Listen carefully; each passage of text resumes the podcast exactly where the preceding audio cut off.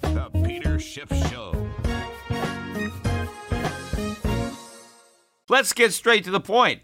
You want to grow your portfolio to deal with the rising cost of inflation, to pay off your debt or your mortgage, pretty much anything standing in the way of you and financial freedom, right? Well, with Yahoo Finance, you can get access to the news, data, and tools that you need in order to help you reach that financial freedom. And when it comes to your financial future, you think you've done it all. You've saved, you've researched, you've invested all that you can. And now you need to take those investments to the next level by using what every financial great uses Yahoo Finance. For more than 25 years, Yahoo Finance has been the brand behind every great investor. They're the number one finance destination, producing a holistic look at the financial news cycle, including breaking news, original perspectives, analyst ratings, independent research, customizable charts, and so much more. For comprehensive financial news and analysis, visit the brand behind every great investor, yahoofinance.com, the number one financial destination. That's yahoofinance.com.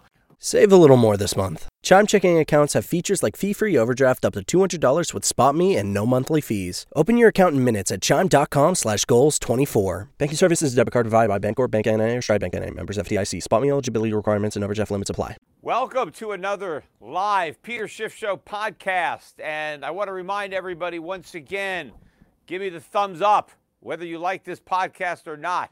Say that you like it, uh, um, comment on it, and subscribe to my YouTube channel if you're not currently a subscriber. You know, you guys slacked off a bit uh, last podcast. You still did good. I think we have 11 or 12,000 likes, uh, or, but it's a little bit fewer than we had in the podcast before with the same amount of views. So step it up. If you uh, if you forgot to hit that like button uh, last time, make sure and and hit it this time. Well, the financial crisis that I believe we're already in now, this is, of course, the early stages of that financial crisis. It is unfolding uh, before your eyes if you're awake or smart enough to recognize what you see. But it's going to get a lot worse. At some point, people are going to realize that we're in a financial crisis. Although they're not going to realize why, you know, they're they're all going to be just as blindsided by this financial crisis as they were by the much smaller financial crisis in 2008 that also took them by complete surprise. And if you remember back then, they were describing the crisis as, you know, a 100-year flood. You know, nobody could have possibly predicted this, right? I mean, this was a confluence of events. You know, this was a, a crazy black swan that, you know, nobody could have uh, foreseen, which of course was all a bunch of BS because a number of people, myself included, not only saw it in advance, but spent years uh, warning about it. I mean, I wrote a book about it. Uh, so the signs were there. You just had to be cognizant of them and you had to, you know, read them. It wasn't even like they were uh, written in Chinese or something. It was pretty clear uh, what was about to happen. And, you know, the same thing this time. In fact, I think it's even more clear. I mean, this is the most obvious financial crisis that nobody sees coming. I mean, this isn't even a black swan. I mean, this isn't even a white swan. This is like this is like a pigeon. They're they're everywhere, right? I mean, this is a very common bird uh, that you know is not coming out of left field. It's just you know it's it's right there, right? I mean, uh, but you know Wall Street uh, has a, a, big vested interest in ignoring this, and so does uh, a lot of people on Main Street. So does academia, uh, the financial media, the government. Nobody wants to uh, acknowledge this until, of course, it already happens. Then they have to figure out who the scapegoat is.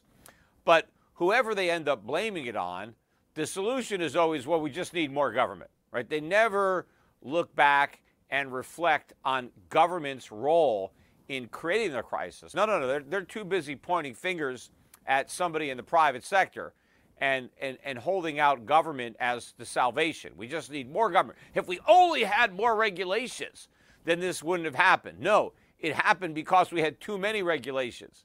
What we need is free market regulations. Those are the ones that work. Government regulations don't. And not only don't they work, but they sabotage the free market regulations that actually do work. Now, what was going on this week in the market was a continuation of the rise in long term bond yields. As I've been predicting on this program uh, since before the rise began, this is relentless. And during the week, yesterday, in fact, and maybe early this morning, bond yields hit new highs. The yield on a 30 year Treasury was now not only over 5%, but over 5.1%. In fact, the high intraday this morning was 5.144%. Now, we did get some profit taking, I guess, people who had shorted bonds, and they made a lot of money this week, uh, short bonds. They covered, I guess, into the week, and there was a rally, not a big rally, uh, but bonds recovered those losses, and the yield on a 30 year closed at 5 spot 089%. This is, again, the highest weekly close, and that would have been the highest close you know, going back to 2007 since yesterday. Uh, so yields are moving higher. The yield on a 10 year momentarily got above 5% as well intraday, just barely before buyers stepped up and the yield backed off to 5.089. But still, another backup on the week. In fact, the only maturities now on the yield curve that are below 5% are the five year and the 10 year. The five year is 4.862. But a three month, a six month, a two year, uh, they're all above 5%. And um, the 30 year is above 5%. The yield curve is pretty flat around that 5% uh, number, but it's not going to stay flat. It's going to steepen out. I expect long term interest rates to continue the march upward and we should put more distance between a 90 day, six month Treasury bill and a 10 to 30 year Treasury bond, especially the 30 year bond. I mean, that one is going to take the biggest hit. But I think that if this yield curve normalizes by the end of next year, I think that the short rates, which are now around five and a half, they may move up closer to six. But at the same time, the longer end, the 10 to 30 year, that's going to move up to 7 to 8 at a minimum. Now, the question is will the Fed allow that to happen? Will the financial markets, will the banking sector, uh, will the economy, will the government be able to withstand that increase? I mean, so far, it seems like, okay, you know, we're surviving 5%. Although I don't really think we are. Again, I think the numbers belie the problems that underlie the economy. First of all, we got the leading economic indicators that came out yesterday, and they came out negative again for the 16th consecutive month. Now, I mean, that's pretty rare. I mean, you have to go back to 2007, 2008, which was the Great Recession, right? The worst recession since the Great Depression of the 1930s. So you got to go back there to find a string of negative uh, leading economic indicators that's longer than the 16 months we got now. And in fact, it was worse than expected. They were looking for a minus 0.4, and we got minus 0.7, which was way worse than any expectations. The, the range of expectations was from minus 0.2 to minus 0.5, and we were minus 0.7. And to add insult to injury, we revised down the previous negative month from negative 0.4 to negative 0.5. So the economy is a lot weaker than the experts are telling us. That's what the leading economic indicators are saying. I mean, if the economy is so strong, how can these leading economic indicators be so weak. But the bigger banks, Bank of America, Wells Fargo, and a lot of the regional banks just got clobbered. But uh, American Express was leading the decline, down 5.4%. They reported earnings, and, and they're just reporting just the early stages of problem. But anybody who was loaning out money during the bubble, is going to have a problem getting the money back as the bubble deflates. So this is just the tip of a big iceberg for American Express, Visa, MasterCard, Discover, you know, all these uh, credit card companies, because there's going to be a wave of credit card defaults. I mean, we already have record credit card interest rates over 20%. At the same time, we have record uh, credit card balances. How can the consumer afford to pay record high rates on a record high amount of debt? He can't, especially since he's paying more for food, uh, energy, insurance, health care, you name it, it's more expensive. And, and so these, uh, these defaults are coming. But the economy is weak. Look, look at the solar panel. There was this solar stock uh, that was down. Uh, SolarEdge Technologies reported bear earnings, down 27% on the day. Uh, new 52 week low. That stock is now 76% below its 52 week high. Obviously, Americans can't afford to buy solar panels.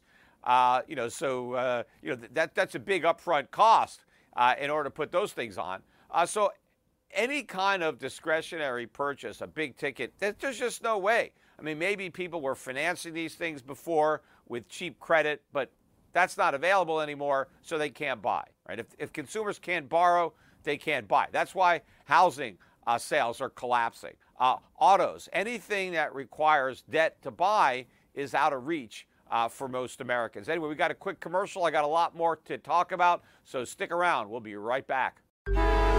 Traffic jams, tailgating, pileups. Ugh, the joys of driving. How could it get worse?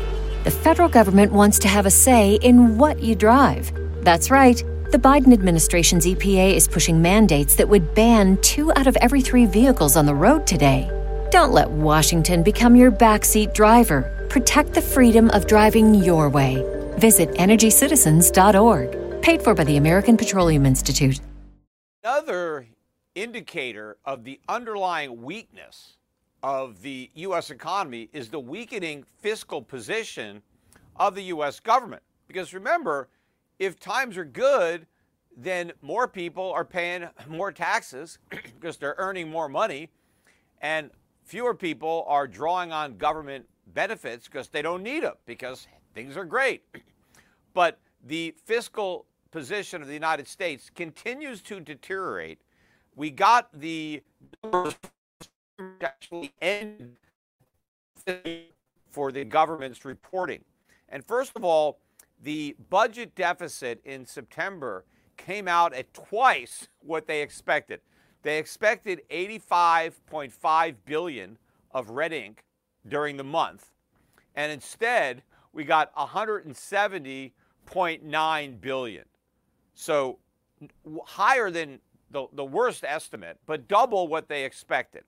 And for the entire year, the official budget deficit was 1.7 trillion. That's what Congress claimed the deficit was. But of course, I don't look at what Congress claims the, the deficits were. I just look at the increase in the national debt because that's a more honest number.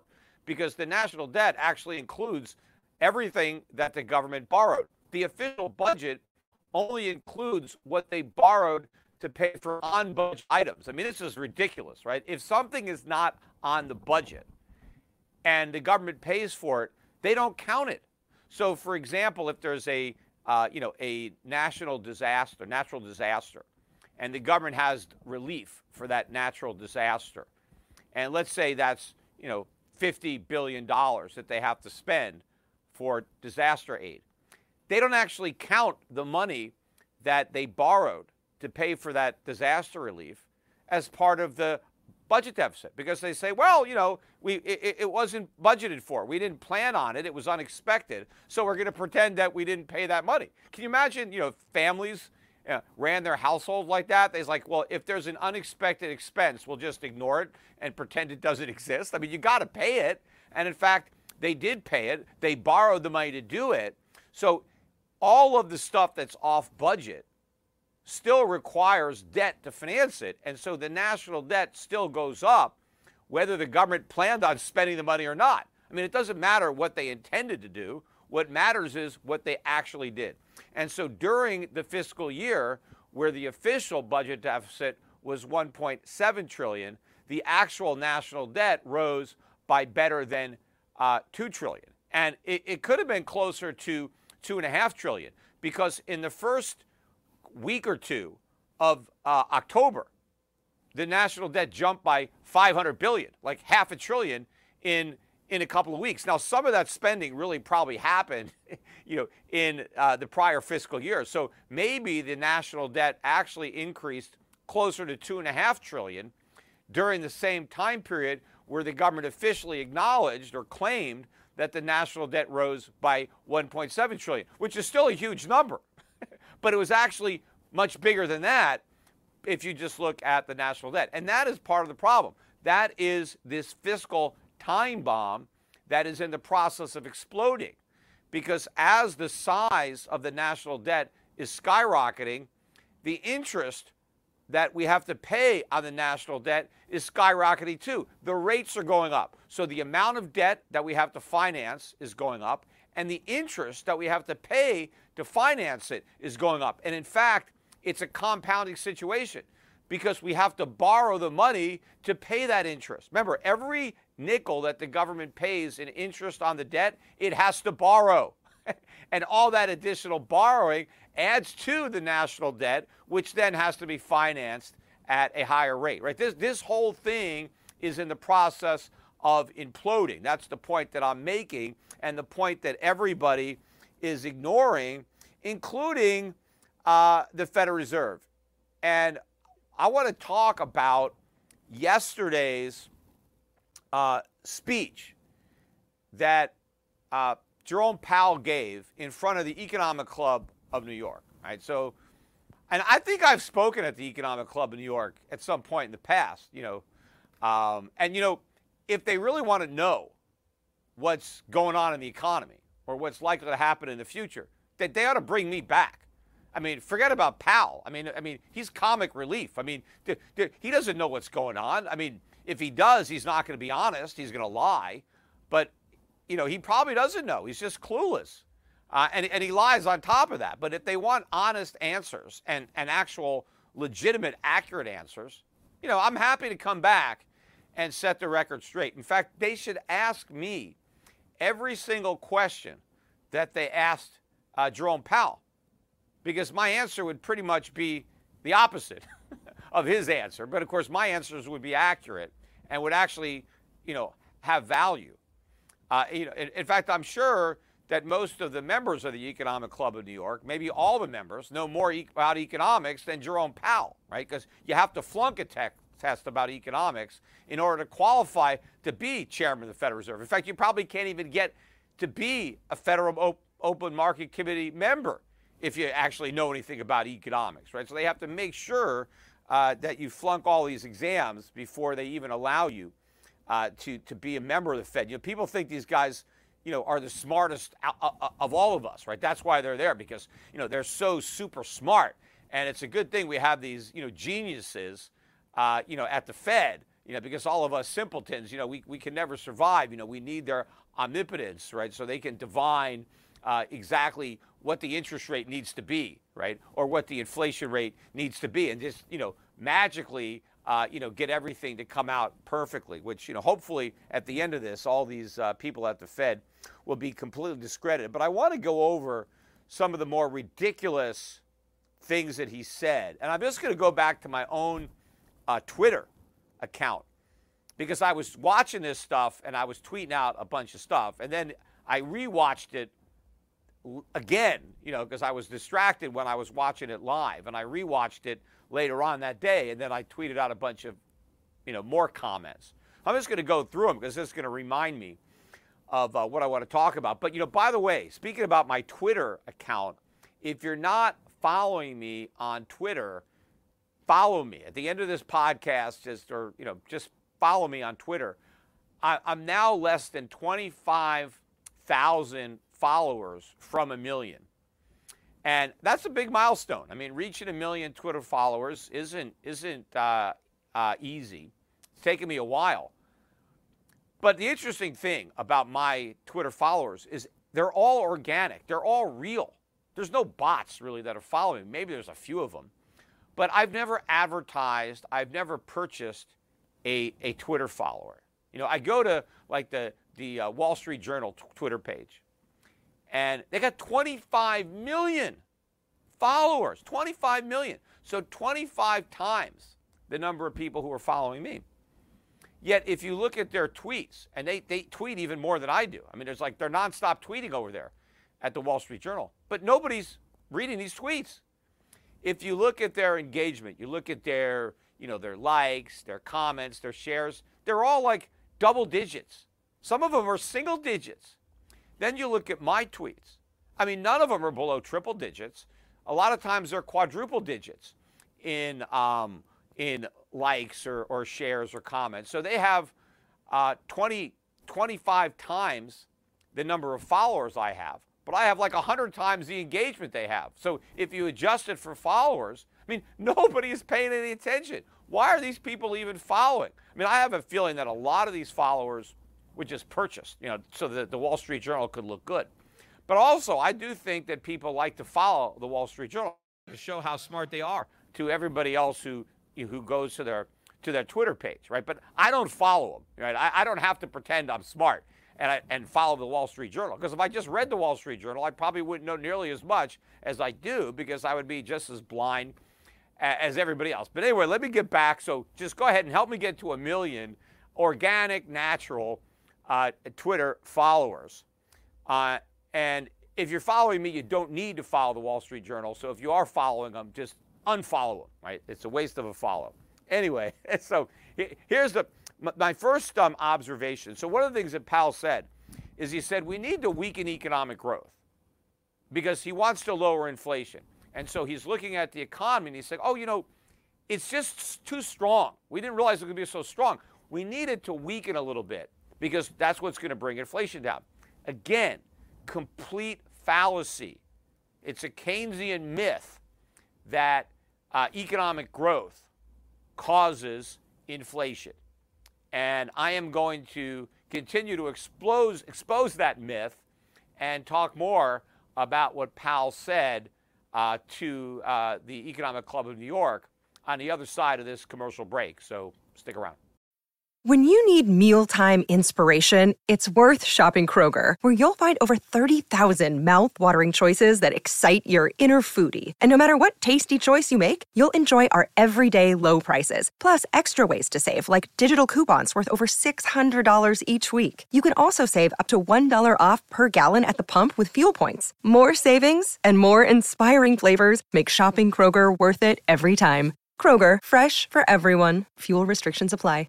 I'm talking about Jerome Powell's uh, ridiculous comments that he uh, made to uh, questions asked of him uh, at his talk at the Economic Club of New York. And first off, I'm talking about well, Powell's uh, misconception that economic growth is what causes inflation. And if he wants to lower the inflation rate, he just has to slow down the growth of the economy.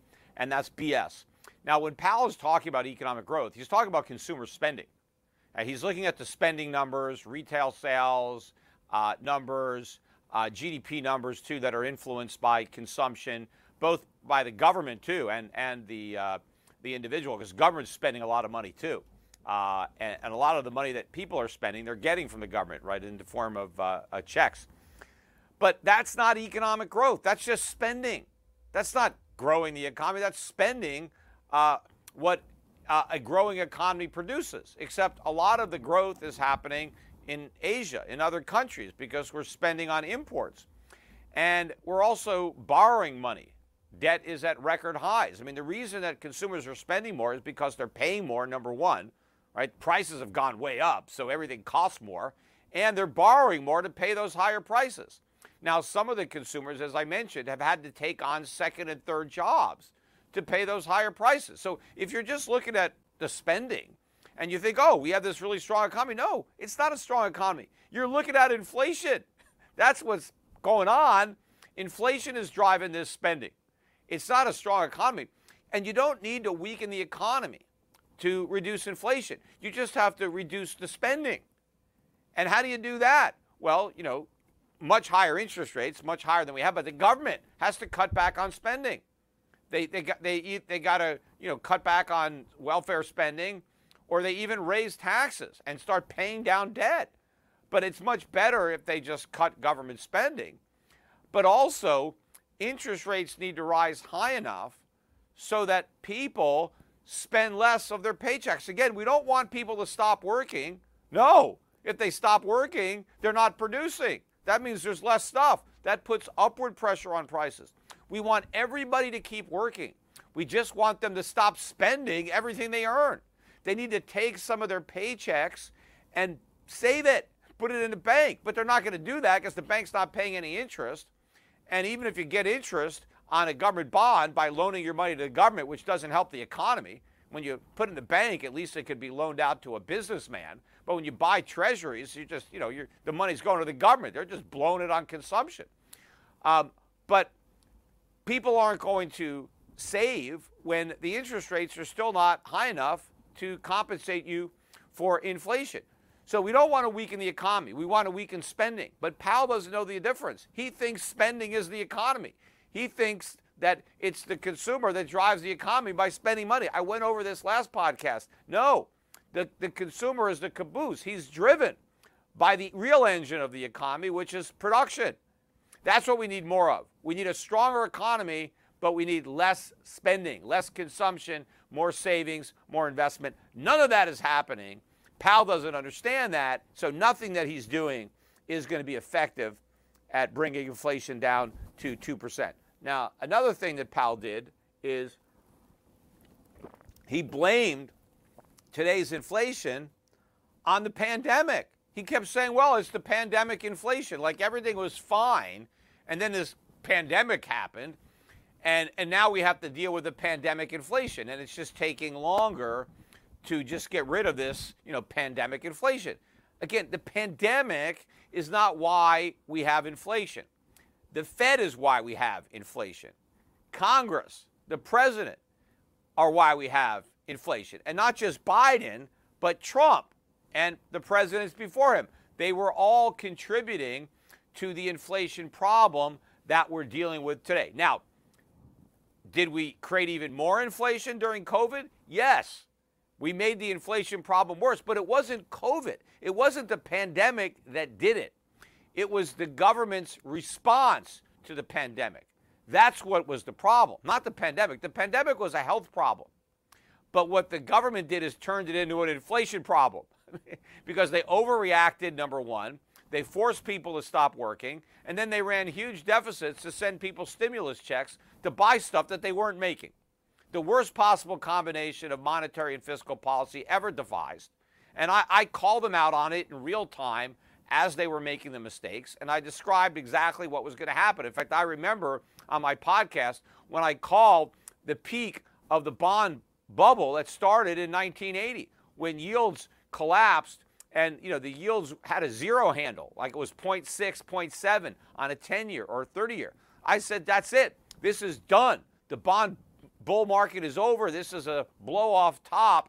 And, you know, we're going much, much higher. And now we're at 5%. We're at the highest yield since 2007. And we're not even close to the end. We're going much, much higher than that. Uh, and, you know, that's part of this, you know, evolving uh, financial crisis. But again, Powell doesn't understand where the inflation came from if he's being honest. And so if he doesn't know why we have inflation, how is he going to get rid of it? Well, he's not. And if he's just lying about it, well, you can't trust anything that he says. Now, he got a question about the banks. Some, the guy asked him, and I forget who was asking these questions, but he asked him, you know, about the Silicon Valley Bank failure.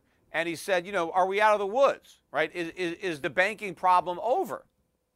And he basically said, yeah, you know, uh, it's, it's pretty much behind us. You know, we got that handled. it's just starting. That was the tip of the iceberg. And what doesn't make sense is if you look at how much value has been lost uh, in mortgage backed securities and treasuries since the um, March bailout of Silicon Valley Bank. It's been an enormous collapse. And so the banks today are in far worse shape than they were back in March when Silicon Valley Bank failed or was bailed out or everybody else was bailed out.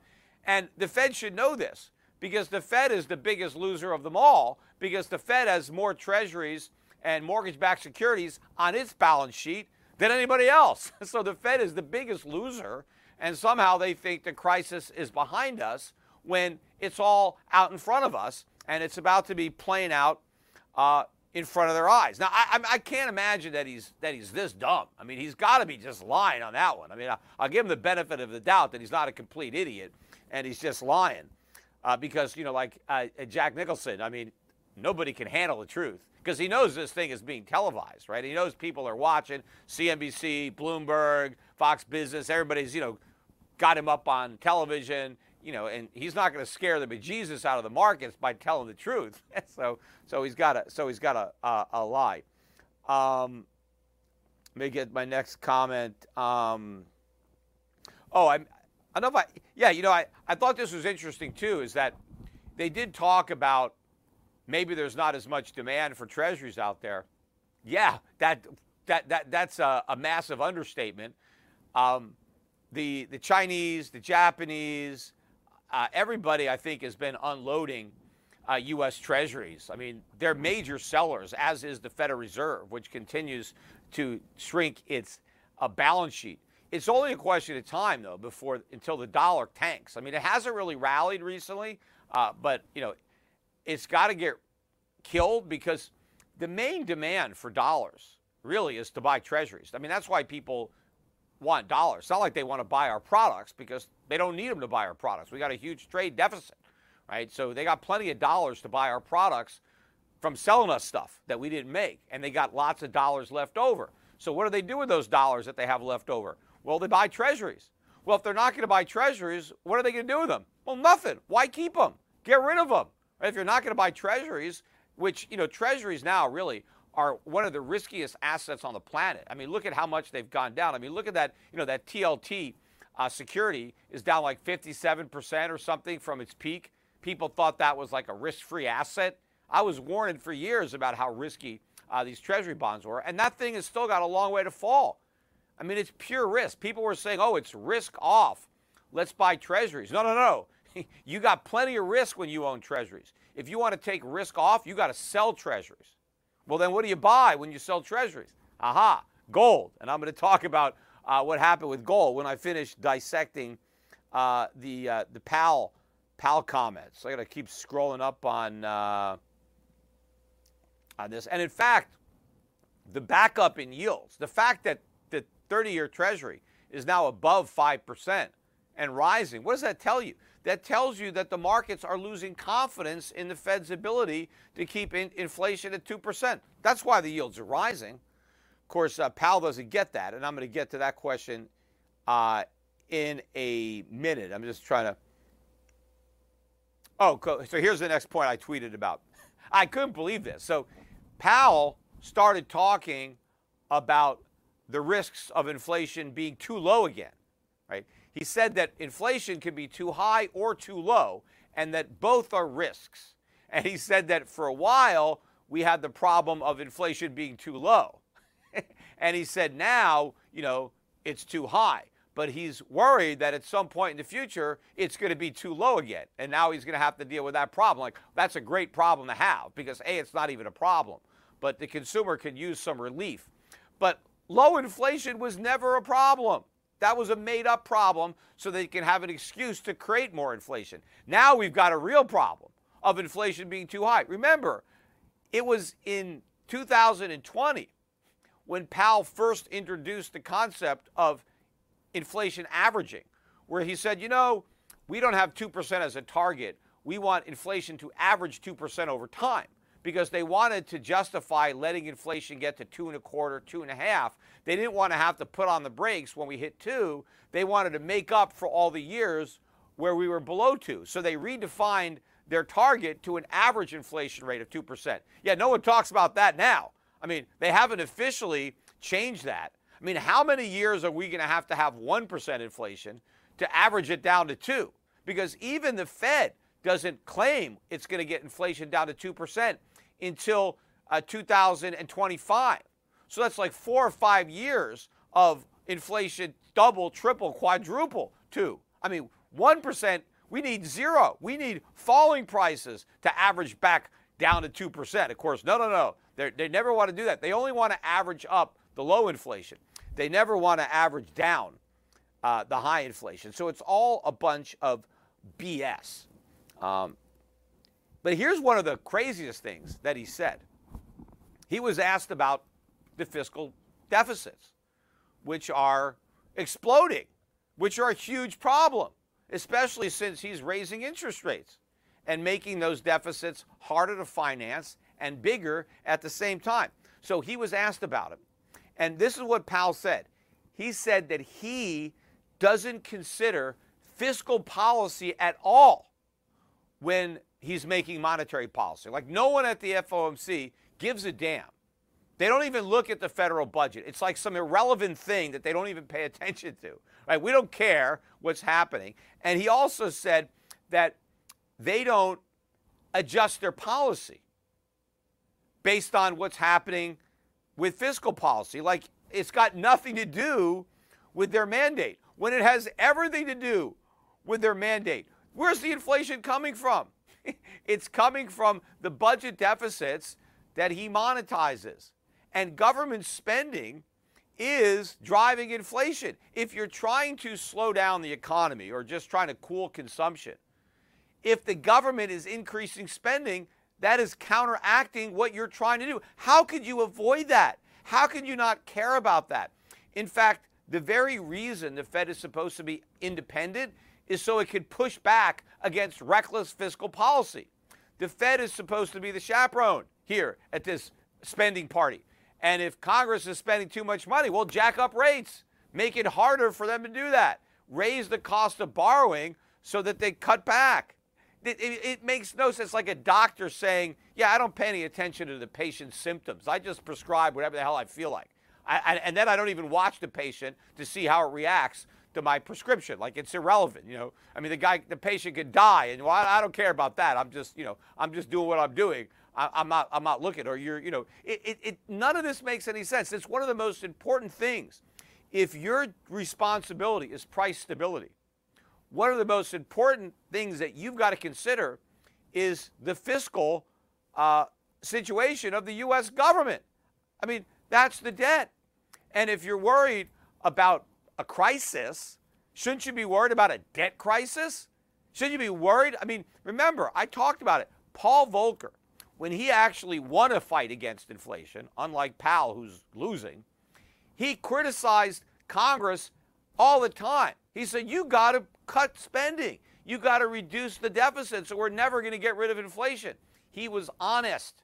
Powell's a liar or he doesn't know what he's talking about. Of course, fiscal deficits matter. In fact, right now they matter more than ever before, and Powell is clueless uh, about what's going on. All right, he really is like a Mr. Magoo. You know, I used to call Greenspan Mr. Magoo for all the stuff he was missing because he at least looked a little bit more like him. But, uh, but Powell is just you know walking around, and there's accidents happening all around him, and he had got no idea what's going on. And to make it even worse, when he was asked about the backup in long term interest rates, which of course is the biggest problem out there, right? What's happening with long term interest rates. And the guy asked him, you know, why are they going up? And of course, you know, Powell probably hasn't has no idea, you know, he doesn't understand. But the first thing he said is, well, I'll tell you why they're not going up. He said they're not going up because of inflation. He says yields are not going up because bond investors are worried about higher inflation. really? How does he know that? Seems like a very self serving answer because his job is to fight inflation. He claims that he's doing a good job. So the first thing he says is, okay, well, I'll tell you one thing. The reason that those yields are not going up is because of inflation. It's got nothing to do with that. Well, you know, that's exactly why they're going up. That's the in fact, maybe that's the reason he had to say that that's not where they're going up because he wants to throw people off the track. Because of course, that's why they're going up. People need to be confis- compensated for higher inflation. Now, the funny thing about it is he admitted that part of the problem could be supply, right? He said, well, maybe that bond investors are worried about rising deficits or that there's going to be more treasuries on the market. And so maybe that could be causing higher yields. Yeah, but because that means more inflation. The bigger the budget deficits are, the more likely there is to be inflation. You see, Powell may not be paying attention to the budget deficits, but bond investors are finally paying attention to the budget deficits. They know that those budget deficits lead to more inflation. Powell apparently hasn't figured that out yet, or he's just lying about it. But I mean, that was probably going to be, you know, go down if you, you know, in history for his legacy of failure. You know, the what how he fiddled while you know Rome burned, where he said, "Oh yeah, we don't care. We don't care about the fiscal deficits. We don't worry about the national debt. We don't worry about the budget deficits." You know, there was a guy on CNBC today, uh, uh, Michael Boskin, uh, who is uh, the president of the Atlanta Fed. He's not voting right now, but he was on CNBC this morning, and I, I forget who was interviewing. Maybe it was Steve Liesman or whoever it was said something like, well, what about the, the fiscal situation in the United States? Do you think this is sustainable? I mean, we got these big deficits, we got the national debt. And so Boskin said, well, you know, eventually they won't be sustainable. He said at some point in the future, uh, as interest rates keep rising, these deficits won't be sustainable and then Congress is going to have to start talking about it. You know, like the time to talk about it has long since passed. In fact, they needed to do something about it, and they didn't. That was the problem. They only talked about it and they did nothing, and then they stopped talking. But to say that it's not sustainable until the future, when interest rates goes up, it's not sustainable right now because interest rates have already gone up. In fact, it was unsustainable before they went up because we knew they were going to go up to say it's not unsustainable until after they go up. Again, I, I, I, said this on the last podcast. If you jump off the top of the Empire State Building, you know, you're done. You can't say it's, well, it's not a problem until I hit the, the pavement. The minute you jumped, hitting the pavement is inevitable. So this problem has been there. It has been unsustainable for years. It's just that we were able to pretend that it wasn't because we can afford the interest. Just like you can pretend you're okay you know, assuming you stay alive for, for that fall from the top of the building uh, until until you actually hit the pavement. Well, we're about to hit that pavement, right? So, you know, we're gonna we're gonna suffer the consequences of this unsustainable deficit. In fact, we're seeing them right now. They're playing out before the blind eyes of our our policymakers. Now, let me see if I had some more comments from Powell, I forget what else. Um, I think so. I think I think that's it. I think those are all of my Powell tweets. There may have been some other uh, ridiculous comments that he made that I, I, I, didn't I didn't tweet about because you know it's, it's only so many so much time I have. Pretty much everything he said was wrong or or laughable or a lie. But anyway, I want to get to the market action uh, during the week because the last four days of the week were particularly interesting. Forget about Monday. But from Tuesday through uh, Friday, the stock market was down every day. Now, the Dow, I think, on Monday was about flat, but the S&P and the Nasdaq uh, were down. But on Wednesday, the Dow dropped too. But pretty much the overall stock market dropped four days in a row as interest rates rose all of those days until today. And, and, and, they, they hit new highs today, but we had a little bit of a rally. But the stock market was closed on the lows or close to the lows. Uh, very ugly technical action. Those four days, the NASDAQ was down 4% during those four days. So average 1% per day. I mean, that's pretty big. I mean, if that continues, that, that adds up to, to a lot. The interesting thing about, about that is that while tech stocks are now reacting the way they should to rising bond yields, gold stopped acting the way it shouldn't and is now acting the way it should by going up. Gold was up every day for those four days. In fact, it was up about almost $60 over those four days. It closed the week at 19. 81. Now, if you remember, two weeks ago today, I did a podcast. It was the Friday that we got the jobs report. Gold is $160 higher than the low from that Friday.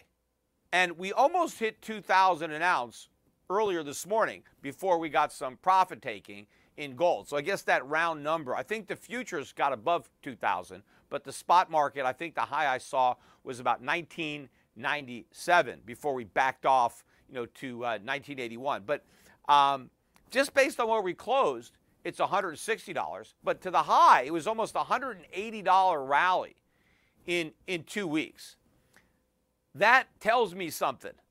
And you know, I think I was uh, pretty accurate in my call on that Friday that we had bottomed in gold because I really liked the one day uh, outside reversal day, which to me looked pretty strong. Plus, I was looking for a bottom anyway because I knew that everything that was going on uh, was very bullish for gold. And, you know, the stuff that's happening in the Middle East, which unfortunately, as I said, is just getting progressively worse. Uh, and I expect that trend to continue, unfortunately. Uh, this is just adding uh, another bullish element to, to the gold story, which didn't need any more help, by the way. It was already going to go way up. Um, and oil, too, you know, oil continued to rise. Uh, it it, it um, didn't get above uh, 90.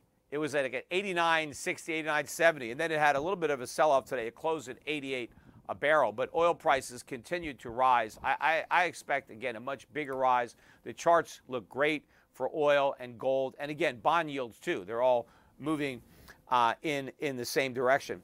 But this is significant that we saw uh, this move up because gold is now breaking free of uh, this relationship it's had with bonds. Gold and bonds were falling together. Now gold is rising as bonds are falling. That is a important uh, missing piece to this puzzle, which is in the process of being completed, because gold is now taking over as the safe haven. Treasuries are a risk asset. They're not a safe haven. Again, what is the risk? Inflation. The risk is also the fiscal predicament of the United States, which causes more inflation. But if that is your risk, if you're worried about spiraling budget deficits and inflation, the last thing you'd want to do is buy treasuries. And so they're not a safe haven. What is a safe haven from inflation and a sovereign debt crisis? Gold. That's what investors are doing. They're buying gold. But even gold stock investors haven't figured this out yet because while gold was up uh, 3% in four days, Gold stocks didn't move very much. The GDX was up like 1.7%. The GDXJ was up 2% during those four days. Normally, if gold was up 3%, actually was up 3.2%, you would expect those stocks to be up double, maybe 7%, you know, on a move like that. Uh, six and a half didn't happen. Why? Because gold is climbing a wall of worry the investors who buy gold stocks don't believe the rally. They, you know, they've been, they've seen this before. They've seen gold get up to 2,000, and it doesn't hold. Now, maybe some people think, well, it's all just about the Middle East. It's about Israel. It'll blow over. Well, first of all, the problem in Israel ain't blown over. It's going to be here for a long time. So even if that was the reason gold was rising, you know, it's going to be a long time before that situation is resolved. But that's not the reason. It's rising because of inflation. It's rising because of a loss of confidence uh, in the Fed, in its ability to return inflation to 2%, a loss of confidence in the sustainability of the U.S. Uh, fiscal situation that is spiraling out of control. Uh, so I do think that we're going to break through that 2000 resistance, but then I think gold is going to break through to uh, new highs. Because if rising interest rates aren't going to hurt gold, then that's it. There's nothing left. And it was the rising interest rates that were also pushing up the dollar. The dollar hasn't started to fall, but it ain't going up anymore. It didn't really gain any ground this week on the um, the rise in bond yields. In fact, let me look at the, the dollar index on the week, and it actually declined on the week. So that's another good sign. Gold was up, shrugged off rising rates. the dollar declined, shrugged off uh, rising rates. So this again brings us closer to this crashing dollar, uh, uh, crashing bonds, rising gold. That brings us much, much closer to this financial crisis kicking into a, a higher gear. As I said, we just started. It's early in the crisis, but it is going to continue to get worse. Now, I got a comment too to close off the podcast on Bitcoin because people are going to say, Peter, why are you talking about gold? Look at Bitcoin. Bitcoin was way up. Bitcoin actually got above 30,000 today, this morning. That's the highest it's been in a long time. Let me see where it is right now as I am recording this uh, this podcast. I know it didn't hold 30,000. Uh, yeah, 29,600 and change, but you know, it's it's close enough, right? It's, it had a strong day, stronger than gold, stronger week than gold, but it didn't rise for the same reason. It didn't rise because of safe haven. It rose because speculators are betting on an ETF. In particular, the Grayscale Bitcoin Trust now filed to convert to an ETF. This is something that Sonnenshein, or I forget whoever the guys, uh, I debated that guy, Barry. Um, uh, oh, there's two guys, I, I, forget their names, but that, that run uh, a, a, Grayscale. Um, but they've been trying to get this uh, ETF for, for years. Of course, it's the worst thing that can happen to their business model because they charge a 2% management fee. And, and so that's, that's huge just to, just to babysit your Bitcoin. But their AUM is going to collapse once this thing goes to a, uh, a, a, an ETF. And of course, when it is an ETF, they're not even going to be able to charge 2% management fees anymore because no one's going to going to keep their money. They're going to take it out and, and go to another ETF that charges less. The reason they couldn't do that before was a closed-end fund. But a lot of people bought the Grayscale Bitcoin Trust. The discount got to almost 50%. So you could buy a dollar's worth of Bitcoin for 50 cents. Now, of course, a dollar's worth of Bitcoin is worth nothing. So you bought nothing for 50 cents, but at least market wise, what was trading in the market at a dollar, you could buy for 50 cents. I think that the, the discount now is narrowed all the way back to about 12. But remember, for years, it was trading at a 20, 30% premium, right? But before it crashed. But a lot of people were buying the Grayscale Bitcoin Trust waiting for it to become an ETF so that the discount would go away. And now they're going to sell.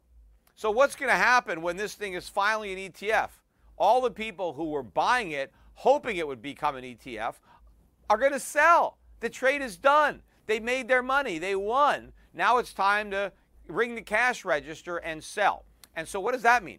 That means that all these Bitcoin, and there's like, based on today's price, I don't know, 13, 14 billion dollars worth of Bitcoin that have been locked up in this trust for years, right? It was a roach motel for Bitcoin. They check in, but they can't check out. Well, now all the roaches can get out because now people can get their money back. Before, you could sell your shares, but you had to sell to another buyer.